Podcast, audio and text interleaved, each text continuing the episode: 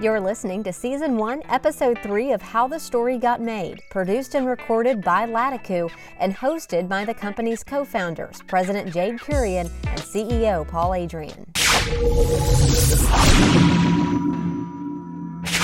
Hello, everyone, and welcome to episode three of How the Story Got Made. I'm Jade Kurian, co founder and president of Latakoo. And I'm Paul Adrian, CEO and co founder of Latakoo.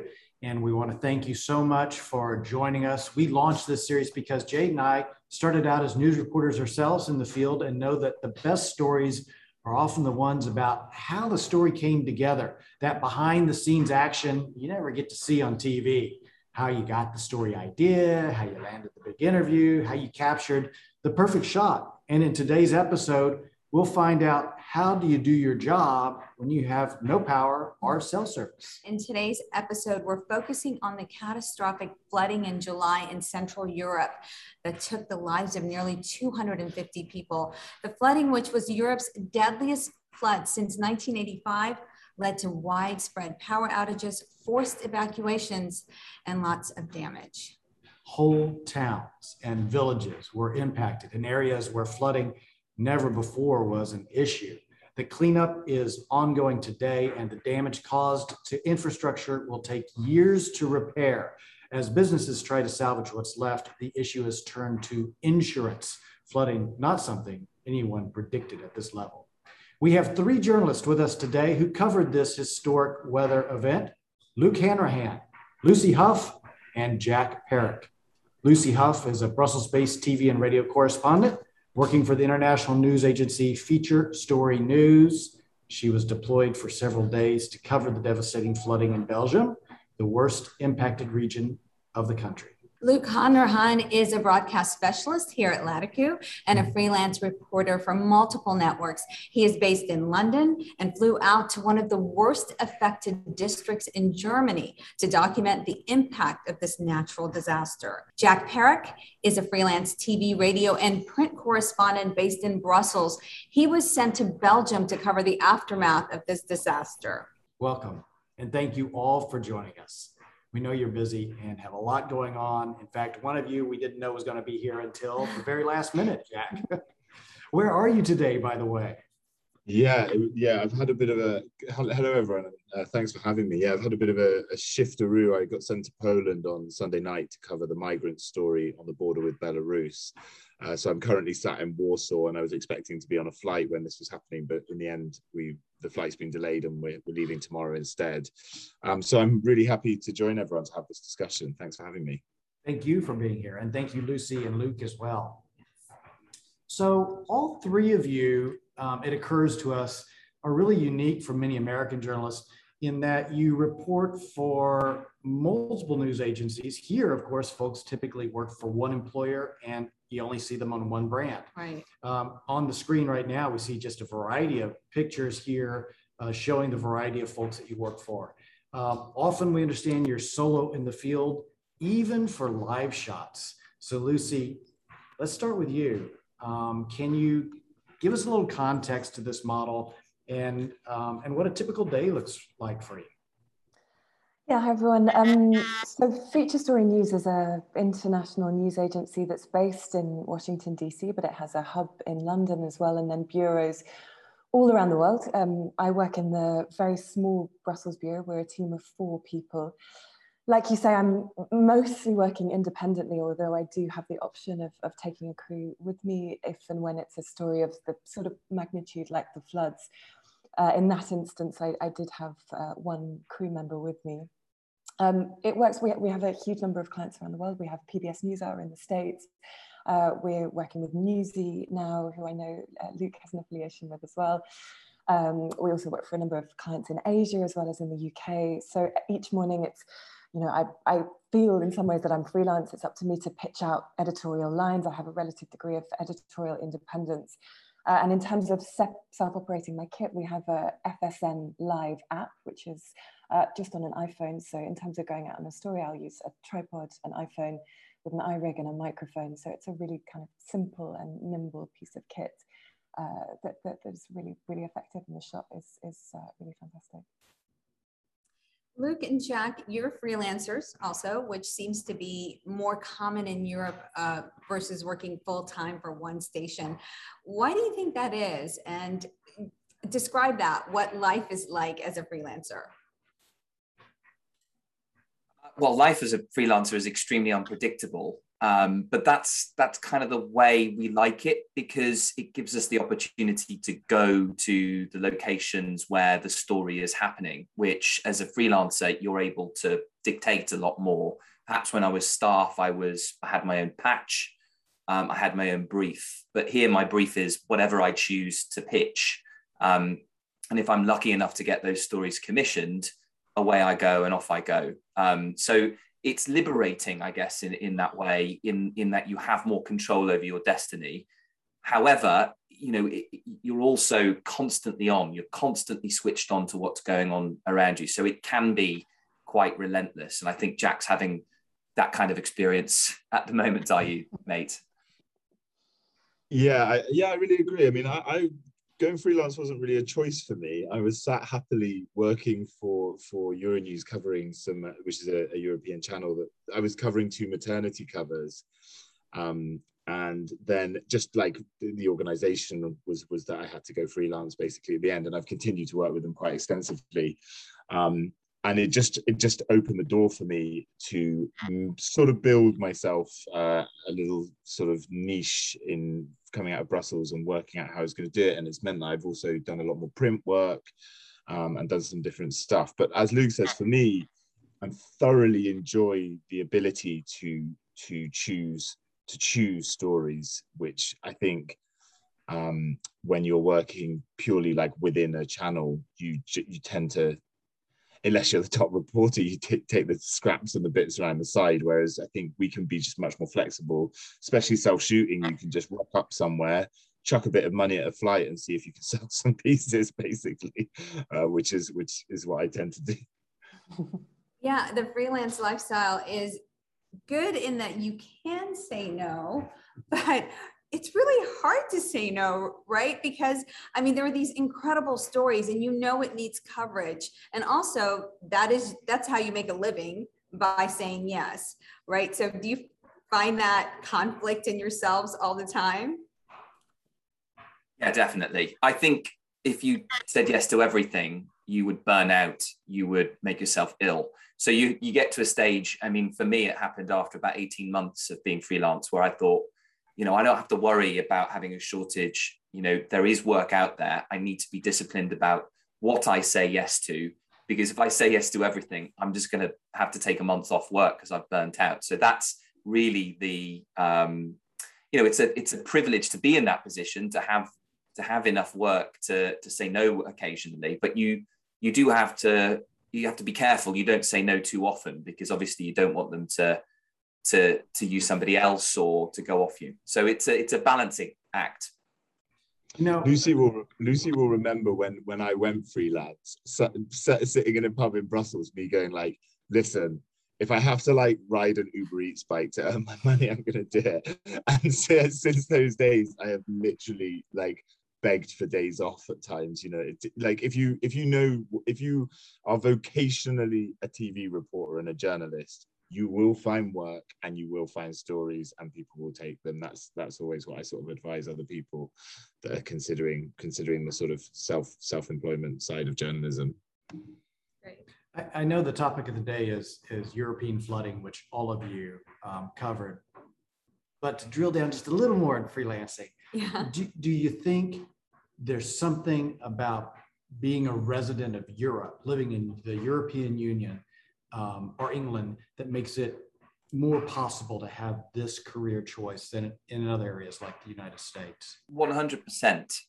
You know, if you look at other nations around the globe, there isn't public healthcare, there isn't that protection. And the NHS is always there and has always been there throughout my life. So if I get sick, I will be looked after. I, I sometimes wonder in America whether perhaps things are a little bit more extreme. And, that, and that's one of the reasons there are fewer freelance journalists because there are more risks um, if you don't have a job.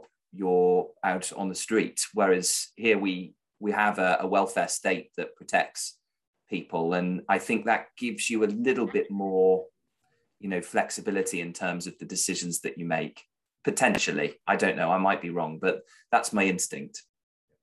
And certainly being in Brussels, I mean, this is obviously where European policy is made, so you can really go where the story is taking you. I mean, COP26 as an example, we've got a delegation going to Glasgow. I was uh, able to go to Naples recently in Italy to talk about an issue of migration and vaccination there.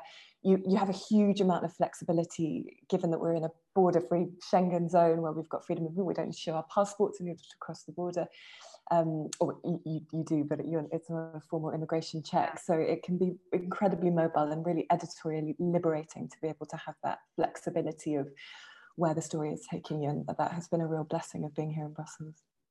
Well, I want to bring in a comment from the chat um, as you were speaking and uh, Luke also was speaking. Uh, we have a journalist, I think, um, Andy Peterson, who says, truth about healthcare. When I changed companies, I had a three month gap nervous about a big health issue. Um, outside of major cities in the US, freelancers are rare. The only ones I worked with were in Richmond because of our proximity to DC. So, some of those things that you brought up, Luke, um, it, this seems to be uh, likely an American journalist talking about it. I recognize the name. So, um, I, I, suppose that, sorry to Jade, I, I, that segues us quite nicely into, into Germany, um, which was dangerous so that's the other thing about journalism is that it it is dangerous and you can injure yourself. Um, i know loads of camera operators and journalists who've had injuries on the job. You know it doesn't have to be extreme environments. It might just be that they slipped on, on some wet steps or something. But you know healthcare is really really crucial. And um, you know as a journalist it's an active job so you're taking risks so now on to the topic of the day. yeah. The flooding hit in July, and all of you were sent to cover it. I'm going to start with you, Luke, because you put together for us a reel of your coverage, and I'd love to take a look at it.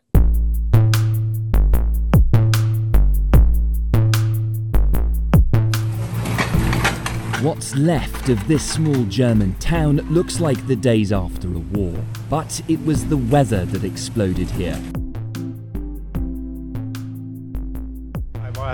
Three times under the water. 67 year old Wolf Ackermann was lucky to survive.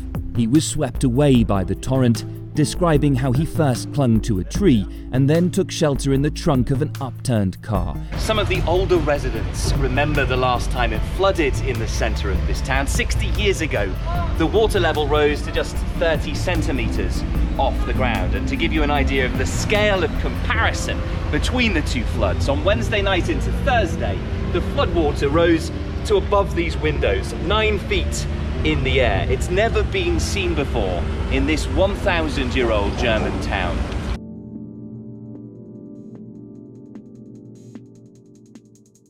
I have no word for this, what happened here.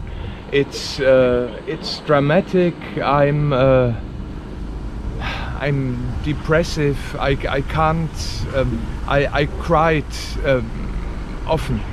Um, it's uh, we the water came so quickly.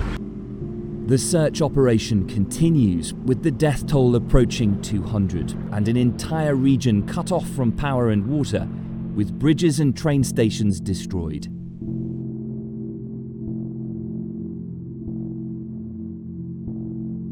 I, I shot all of that on most of it on this GoPro, and this was the perfect tool for the job because I probably walked about 20 miles uh, that day. I started at about six in the morning and I had to walk because the roads were all closed.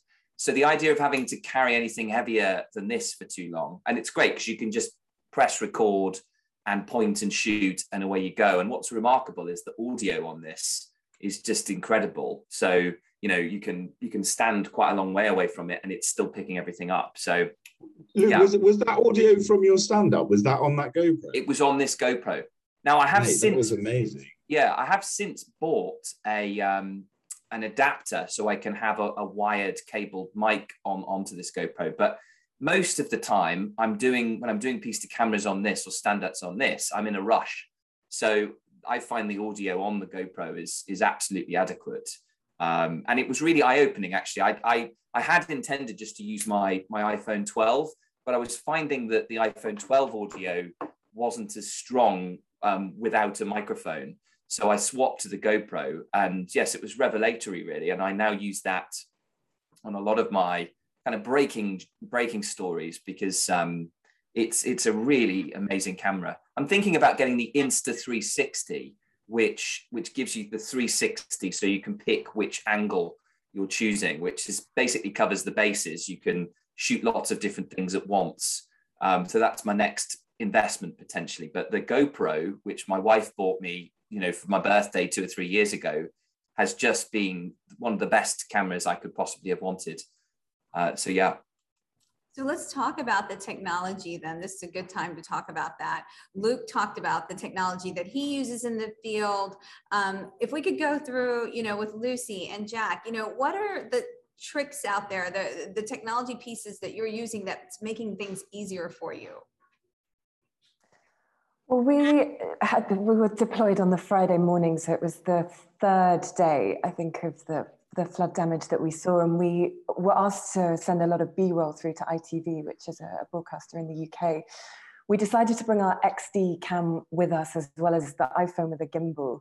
Um, we shot when we got on the ground. We shot a huge amount of stuff on an XD cam, but then had to make a really snap decision. Obviously, there was no power within about 20 miles of where we were, so we uh, we had about 70% battery on our laptop, and we had to make a decision about whether to process all of that through Premiere, cut it down, or try and export all of the raw. Either way, there was a risk that we were going to run out of battery by the time uh, we'd made that export. And in hindsight, I wish we had just shot everything on the iPhone with the gimbal. Um, yeah, so this this is the the FSN Live kit that I was talking about earlier. So you can just see I have uh, the tripod, the iPhone. So that's a really simple, very very nimble um, kit for live broadcasting. In the end, on the second day that we were deployed there, we ended up shooting everything on the iPhone uh, with a gimbal and then just using the store forward function in the FSN Live app to send everything through. And it was just so much more efficient and so much better. And we had exactly the same quality. So uh, we really learned from our mistakes on the first day of the coverage, I think. And how about Jack? What did you pack going out into this? So I, I actually only did a bit more of a clear up thing, but I can I can I think I can add uh, some stuff about Mo, Mojo to, to what Luke Luke and Lucy have, have said because I, I, sort of considered myself like a, a very um, well, the way I self shoot is kind of different. Luke and I, when, when I went freelance, I was ringing Luke and asking like, what microphones are you using? And I remember, for instance, you said about that Sennheiser clip mic. I see you use it, Luke. It's like a clip mic that links with an iPhone. I bought it. You love it. I absolutely hated it. Really? sent it back. Yeah, I just it just didn't work for me. I and use I it all the time. I know, yeah, I see, and your reports are really good with it, but I just couldn't get it to work and I couldn't trust it.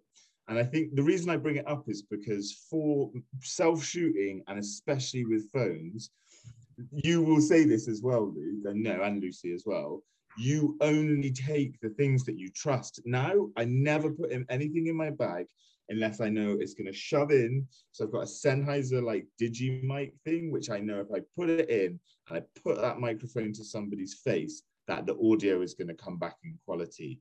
I only take lights I know that can um, like little top lights that I know can. I used to have one that didn't like if you put it on with a charging block, it wouldn't work. It had to charge to start with. So I need one that can have a charging block on it and continue to light. Um, my thing, like when I used to self shoot with cameras, which I used to do, it was for my back. I, I had back problems like most journalists and especially shooters.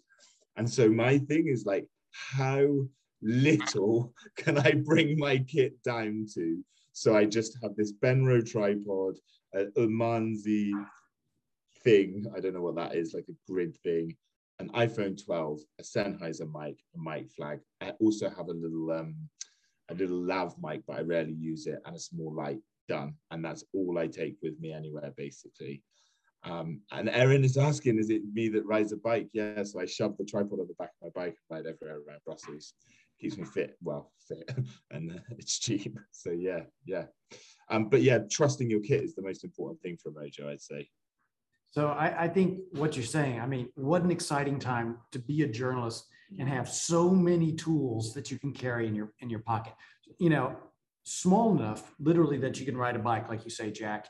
And in America, I know we're thinking, oh my gosh, who could be a reporter on a bike?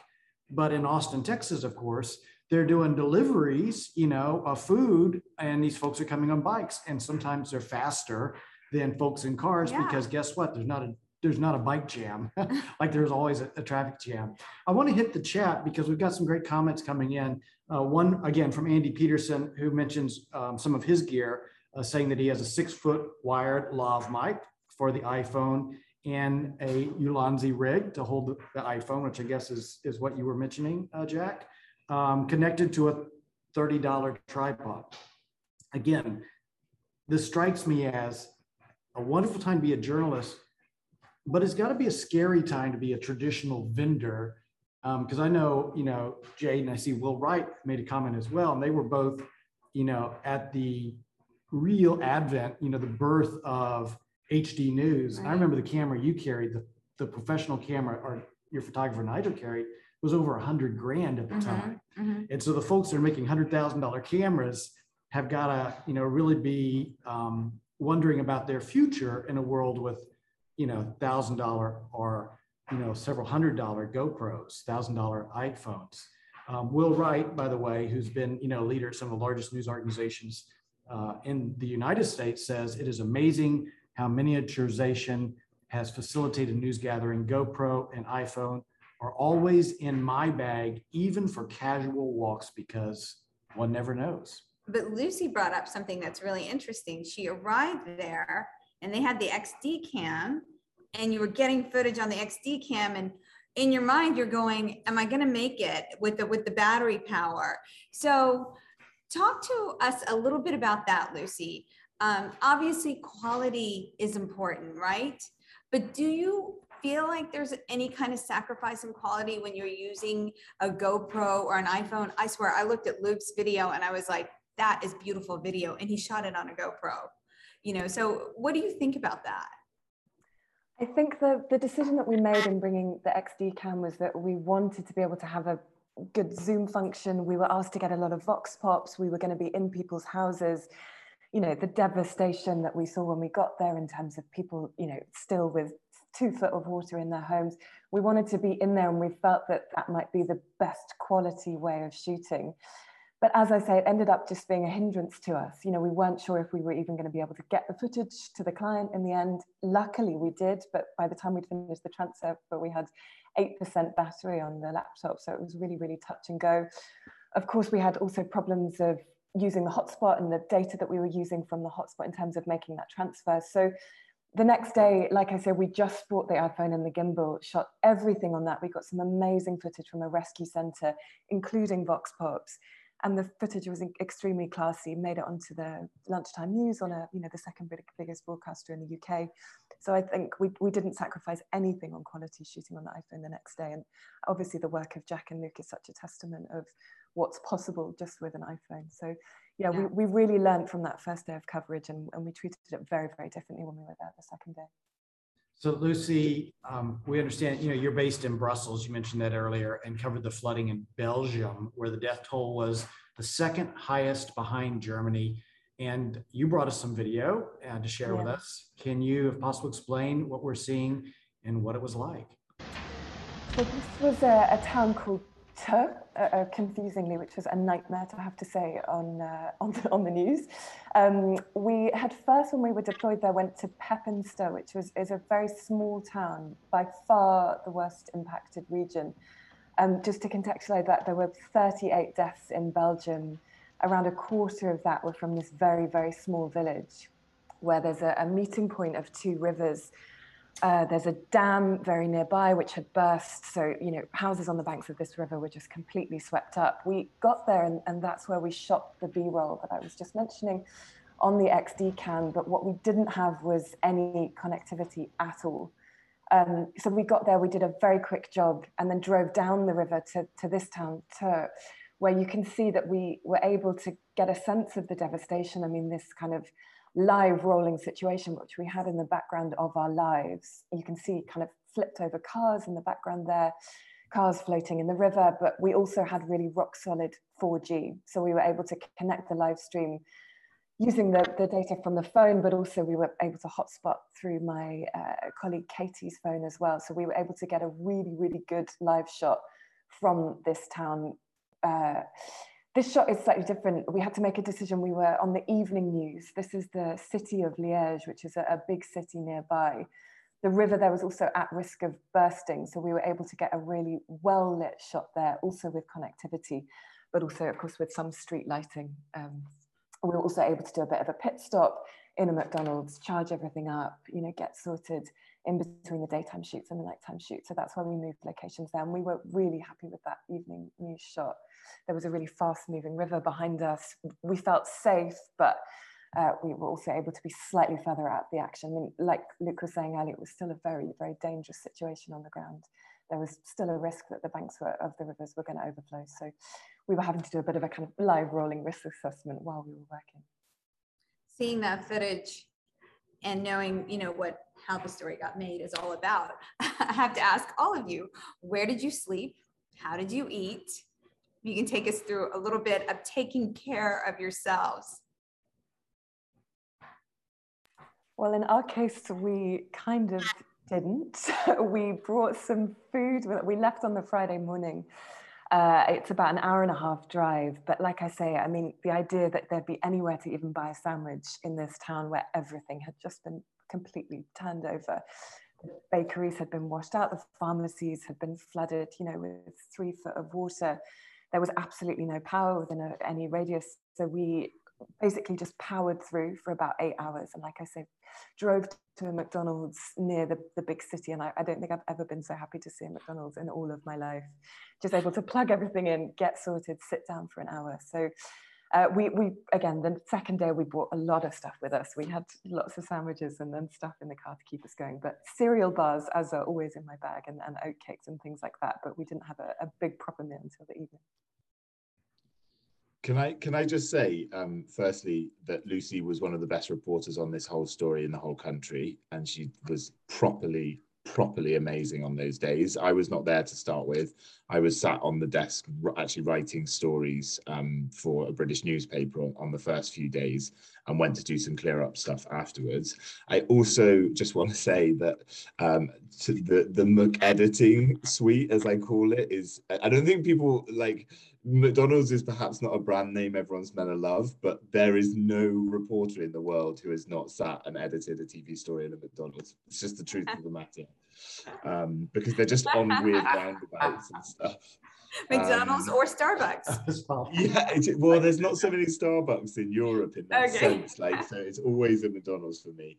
Um, yeah, and and what, what Lucy was saying about like eating and drinking, we we had just in Poland a really similar situation. We stopped by, we were going to the border, and we just stopped by at like a supermarket, and I was like, do you know what? I'm just going to buy a bag of pasta and a bag of pasta sauce and a thing of cereal and some milk for the morning, and we ended up sleeping like the team of us like in a like farmer's hut basically and three sort of mattresses on the floor you just you always have to be prepared for these situations because there's nothing worse and like lucy says like there's nothing there's nothing more uncomfortable i think than seeing a reporter sort of like ask for help from people that are in vulnerable situations it sometimes yeah. has to happen but like personally you never want to put that yourself in that situation when you're taking from people that you're meant to be documenting and um and they're in a, a terrible situation yeah as well in Germany, people were very sensitive.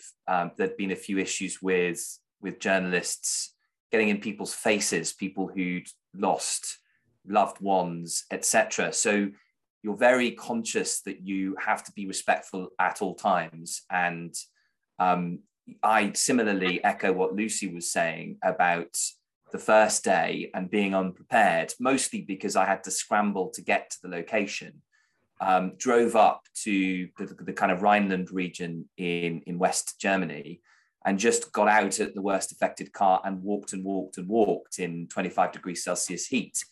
I didn't bring enough water with me. So I'm, you know, I, I'm there doing my job, which is a privilege, obviously. And I'm you know, gasping for water. So to, to echo what Jack was saying, I, I can't drink the water at these stations that are there for the people who have just had their homes destroyed by by water and their, their babies have nowhere to sleep and there's no running running water for them to wash themselves. So i just had to carry on going and at the end of the day i passed a kind of location just further away from the epicenter of the damage and uh, a lady took pity on me and gave me a bottle of water which was really really wonderful. But yeah i mean it's often often the thing that you, you, you forget about because your your adrenaline is up and you're you're so pumped to do the to do the best you can for the for, for the people that have been affected that you don't think about yourself. Uh, so yeah, you have you have to make sure that you've you've you've, you've got uh, supplies and things like that. You know, just I mean, just just on that as well. When you're self shooting, so you forget about that stuff so much. When you're on your own and you've got to think of the shots, the ethics of what you're doing, the people that you're confronting, like self-care always drops away. It's totally reasonable that that happened to you luke. I think it's so common to this like it's happened to me tons of times a very similar situation. I, I would um, push back a little on that, Luke, that not taking the water that's meant for folks who are there, because I know, you know, Jade and I both covered, um, I guess, the sort of the similar thing that we would have individually covered as hurricanes. And same thing happened, right? You're there one day and it's beautiful because you, beat the hurricane and you wait, mm-hmm. and then it lands close to where you're at, and you're the you're the point person. And I just remember, you know, going into these places, usually on an island, you know, or a barrier island, so you can't get off, and no electricity, which means all the convenience stores are closed, all the restaurants are closed, and if you didn't, you know, think to stock up, you're without and you know your job is really really critical because you're getting information out to everybody else who's making decisions on what to do and not do. And, um, and i do know that red cross would always show up and um, in the united states and, and they'd have water and such. And um, if you haven't prepared boy i'd recommend grabbing one of those because you know it doesn't you have different you have different weather in america so it gets a lot hotter. But also um, in europe you know, I'm a British journalist in a foreign country. You know, it, it, yes, it's a European country, but it's a foreign country. I'm not a German, um, and I there is a difference in the culture. There just is, and and so you have to be considerate of that. You have to be careful not to step on people's toes. And at times, people were cross with me for filming. You know, and I, you have to you have to take a beat you have to to take a moment and and take a step back really and um, just realize that you know you're a guest in the in their hometown. Um well, but yeah I, I hit they've also endured trauma you know? Ah, probably the most traumatic event of their lives and and you're there with a camera and and that can be difficult. Mm-hmm. and that is what all of you are talking about about navigating that and and and tr- trying to negotiate that a way that you can shoot but still be respectful. Yeah i mean it was a privilege to to cover this uh, story but it was also a shock.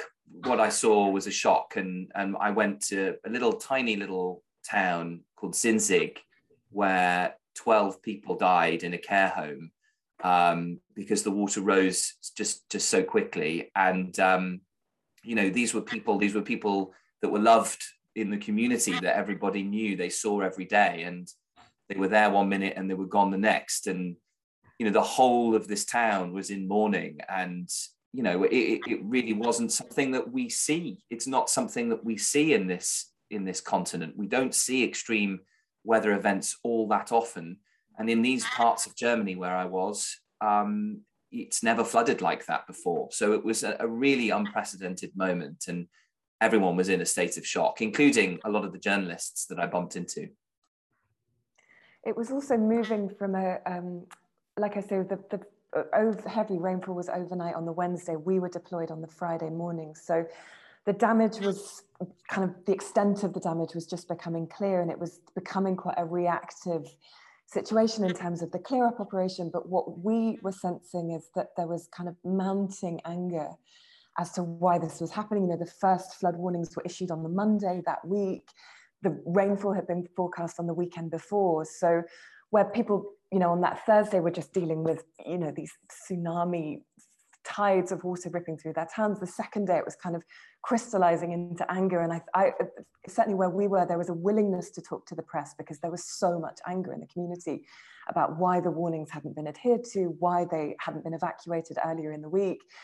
Of course, then there was still the, the missing person operation going on as well, but it was, uh, the story was changing all the time and, and that that compassion that there was a, a, willingness you know people were happy for us to be there in, in that sense because they wanted to get that message out.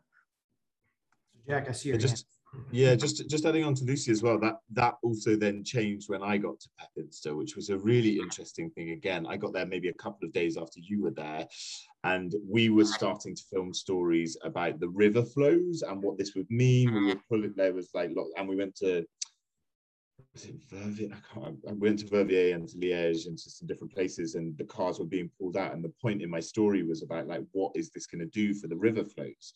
Because all of this debris in the river changes the flows and causes some sort of problem, and the, and the ecology around it as well. But also, while we were filming that, people wanted to ask us what was going to on, and they wanted to talk to us. Mm-hmm. And so we had a bit of an ethical thing because we were like our story doesn't really require the voices of the flooded people anymore. We were speaking to experts, and, and the channel I was working for had a lot of people um, talking their, their their truth about what had happened to their houses. And so we have, but then there was this ethical thing like, I'm sorry, I actually don't need to speak to you um, unless, and we, in the end we did. I put one, I put one woman in, uh, no, a local guy who'd flown from the UK to try and help out in the local region, and we put him in.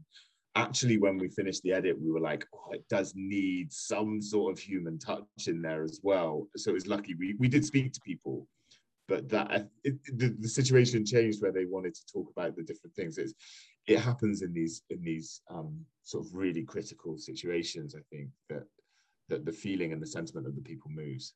Yeah, and it's humanity, right? And and as Luke said, culturally, it can be different. In being in Europe, you're going to different countries that have different cultures and and ways of dealing with shock and grief.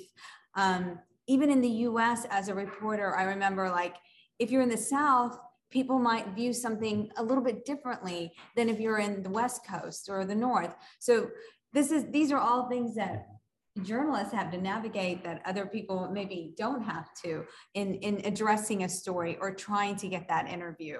So I appreciate um, what you guys have all brought to that. And that's what Will Wright says. I truly appreciate the compassion expressed in this section. So thank you all for that.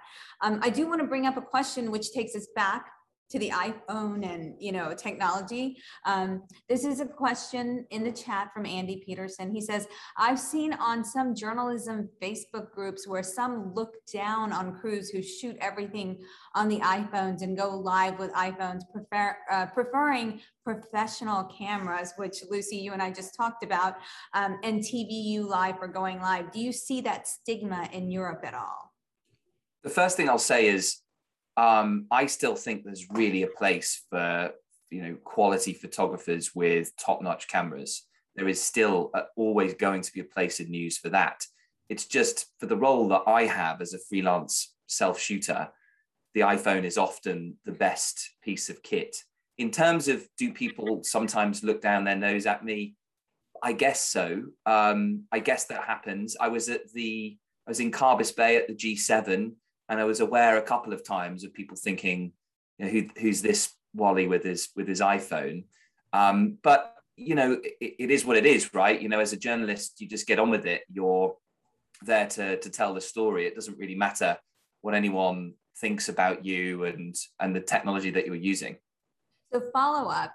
Uh, do people take you more seriously if you have the big gear as opposed to the little gear? Well, to, the the Germans who are just wonderful people. They really are wonderful people. They didn't seem to. They they were just wanting to. The ones who wanted to talk to me, it almost uh, enabled me to to talk to them on a different level because I'm there with my little tiny camera, asking these people about what's happened. And it almost felt like I was able to get a little bit more out of them because I'm not there with a photographer with a big camera on his shoulder. Um, so sometimes I think that happens. But yes, occasionally you know, if I'm outside the House of Commons and I'm trying to grab uh, an interview with an MP, um, they they probably won't stop to talk to, to someone with their iphone um, but that you know that's just the way of the world i mean yeah. as these things start to change i think people will take um, self-shooting video journalists like us a lot more seriously that was what was yeah. going through my mind is you know what in these circumstances where you have to be careful where people are distraught what's the best way to capture that moment so that you can share it with the world? And is it with a big camera or is it with potentially one of these small cameras? And i remember back in the day and we didn't have the small cameras because mm-hmm. the iphones and such weren't such a thing. But with the best photographers you created this rhythm where you know i would try to go up and, and engage somebody and get the conversation started without the photographer mm-hmm. being right in their face. And then you know the best photographers would just sort of come up slide and be in. there slide in so that they didn't distract that person from a really important thing that they were saying. And you could capture it that way. But if i if i ever went up and you know hey will you do the interview? Stick the you know mic in their face you never got you never got the same you know reaction and it can be the case that when you're talking to somebody about what's happened, about you know the, the, situation that they've just been through. There's such an intimacy in that conversation that you're able to have off camera, and then as soon as you fire up, if it's a big you know XD cam, suddenly they freeze up, and the interview can completely change. And it's got to the point now where I try to avoid having too much of a preamble with people, because so often you get the best you know, material from them for, for, for using that word. But um, so I, I agree with Luke that using an iPhone does allow for a greater intimacy. People are much more comfortable talking in an era of Instagram lives and whatever. It can feel much less intimidating. So I think there's a different quality to the interviews you can get with the smaller kit. Totally. I have I have some strong opinions. I have lots of strong opinions, but I have some really strong opinions about that about that thing. So firstly, it's done. It, the, the iPhones are a reality. It doesn't matter if people look down on you or not or whatever. It, it just doesn't matter to me. Secondly, I'll use whatever I can to turn a story and get paid. So as long as the clients or the people I'm working for are happy and it gets the quality, that means I can send in my invoice. I know this is a gross thing, but that's the reality. We have to be paid for our work. Then it doesn't matter how you skin the cat. So I personally, I've stood on press lines next to the biggest correspondents on the biggest American channels. I remember I was at the Barcelona um, truck attack thing on Las Ramblas, stood next to like Becky thingy from CNN, whatever, and like really, like they were doing good. Becky Anderson, that's it. And I was there on my iPhone. We're saying the same thing. Do you know what I mean? Like pretty much, yeah. like we had relatively similar stuff. That day, actually, I um I used it, I got the iPhone shots of the truck being pulled out, and there was no way I could have got my camera out. And we sold those shots, like they sold really well because we were the only one that got it got it being pulled out of this one cordon. So that's my thing. Like it just it's too late. The big cameras are important, press uh, conferences, um, doorsteps, really beautiful, amazing shooting um, difficult times like how I was in here in Poland, like I needed a cameraman with me. We needed back watchers and stuff. So you may as well take a cameraman. But otherwise, um, like the industry is already doing it. iPhones are a reality. And to what the other guys were talking about, the intimacy, I have a I have a really memorable story of this. I was in um, Sarajevo in Bosnia and Herzegovina, and I was self-shooting a story with a child who had autism who wasn't getting the right support and the family um actually like i was iphone shooting anyway but it i just never forget like the fact it was just me so he obviously has trouble as a child um, you know, dealing with different people. Like when, when you walk into their house, he takes everybody's belts off and you just have to deal with that. And you don't know what, when you're on your own, you can control what's happening. And we got a, I got a pretty good story there, shot it with him and could make sure that the family knew that I was comfortable with them and the iPhone allowed me to do that. I think it would have been a very different thing if we go in there with an ENG camera on the thing. What's your story? Where's your child? What's going on? I, I think the iPhone shooting is, is brilliant for that kind of thing. Glad glad that that's in all of our toolkit today. Mm. Now, on the weather that you have been covering, this big flooding event, which is historic and never happened before at this level. We really can't talk about that, right? Without talking about climate change. Uh, those are two uh, headlines you see on the screen right there, one from the BBC and the other from uh, National Public Radio saying Europe can expect more of this in the future and it's expected to be more destructive and more deadly. And what does that mean for you as journalist? Immediately after these floods, there was a weather event in southern Europe, which we recorded, I think, in Sicily, a temperature of 47 Celsius. I've no idea what that is in Fahrenheit, but it, it would be considered extremely hot in Texas, to put it into context. So there were these two weather events, and we had fires um, in Italy and and I think some in in Spain as well.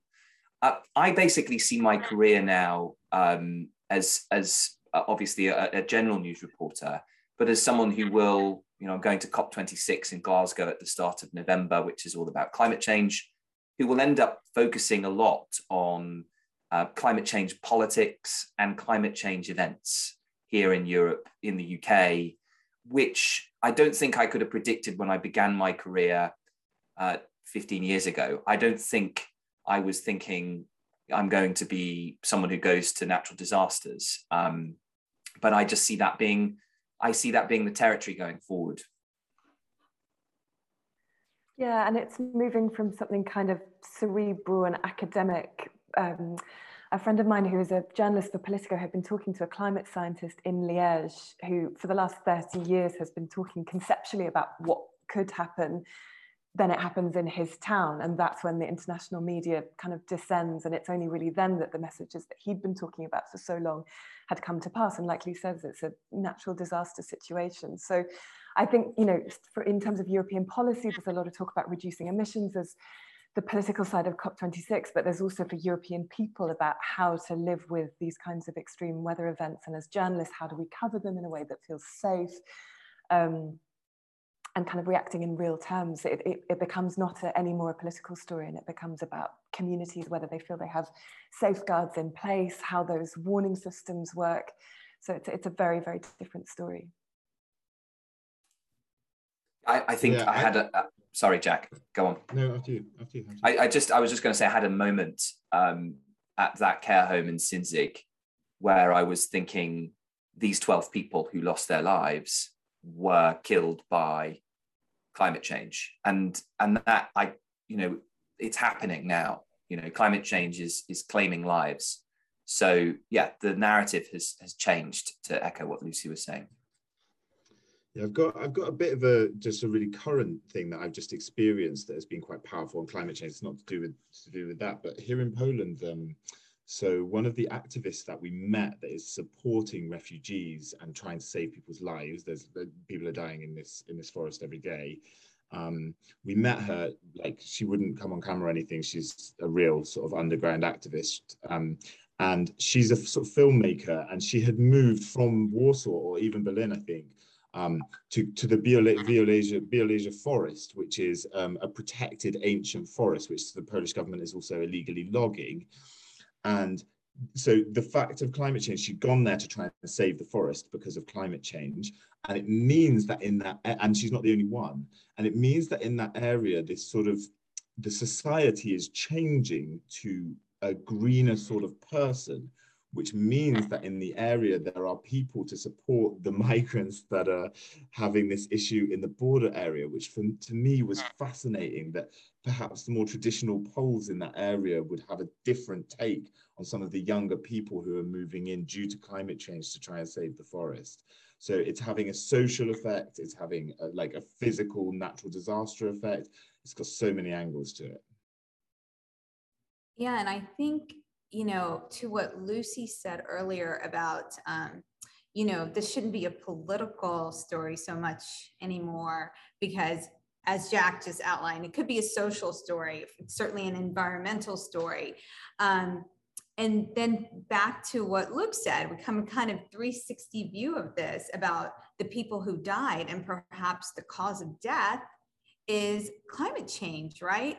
Um, so when you look at that, when the three of you look at that, what is the future in terms of communicating in a way that communities can understand and heed the warnings? Lucy talked about how warnings had been sent out about, hey, we've got floods mm-hmm. coming. But it seems that even on that level, perhaps people aren't listening. Yeah, I, I think this moment will probably be a game changer. I, I mean, certainly, I was at a climate demonstration on Sunday, which was 70,000 people, and a lot of you know the reason that people were there was because belgium has experienced the impact of climate change this year so i think the story has shifted in people's minds where before you would maybe struggle to to make the link between i mean the, the, the, floods that you mentioned at the start of the talk in the 80s and then in, in the early 2000s people didn't necessarily make that link. But obviously as we know more about the science as it becomes such a mainstream issue the story is shifting. And i think this moment you know whatever extreme weather events we see in the coming months the, the coverage will be different. There will be much more interest. Um, but you know there are still obviously limitations about the, the extent to which people are, are, willing to accept that. There are clearly people who are resistant to, to the messaging about climate change. So uh, but yeah i think it will be the defining story like luke says uh, of the next uh, few months and years. Also young yeah the next generation this is what they care about. So as well, when you talk about what a story is, it's what not only what is the truth of the matter, but also what people care about. And these these young kids, and from you know 15 to mid 20s, it's their story. They are terrified that they're about what's happening. And so we have to talk about it in every aspect of our lives, which it does affect. So, two things. One is uh, seeing in the comment, um, Andy again giving an, an example from his area in Tennessee, where people's minds are changing because they're impacted by the climate, which is exactly what you all are talking about. What he said is that 20 people were killed when water rose from a trickle to 10 to 15 feet, um, raging water in about 15 minutes.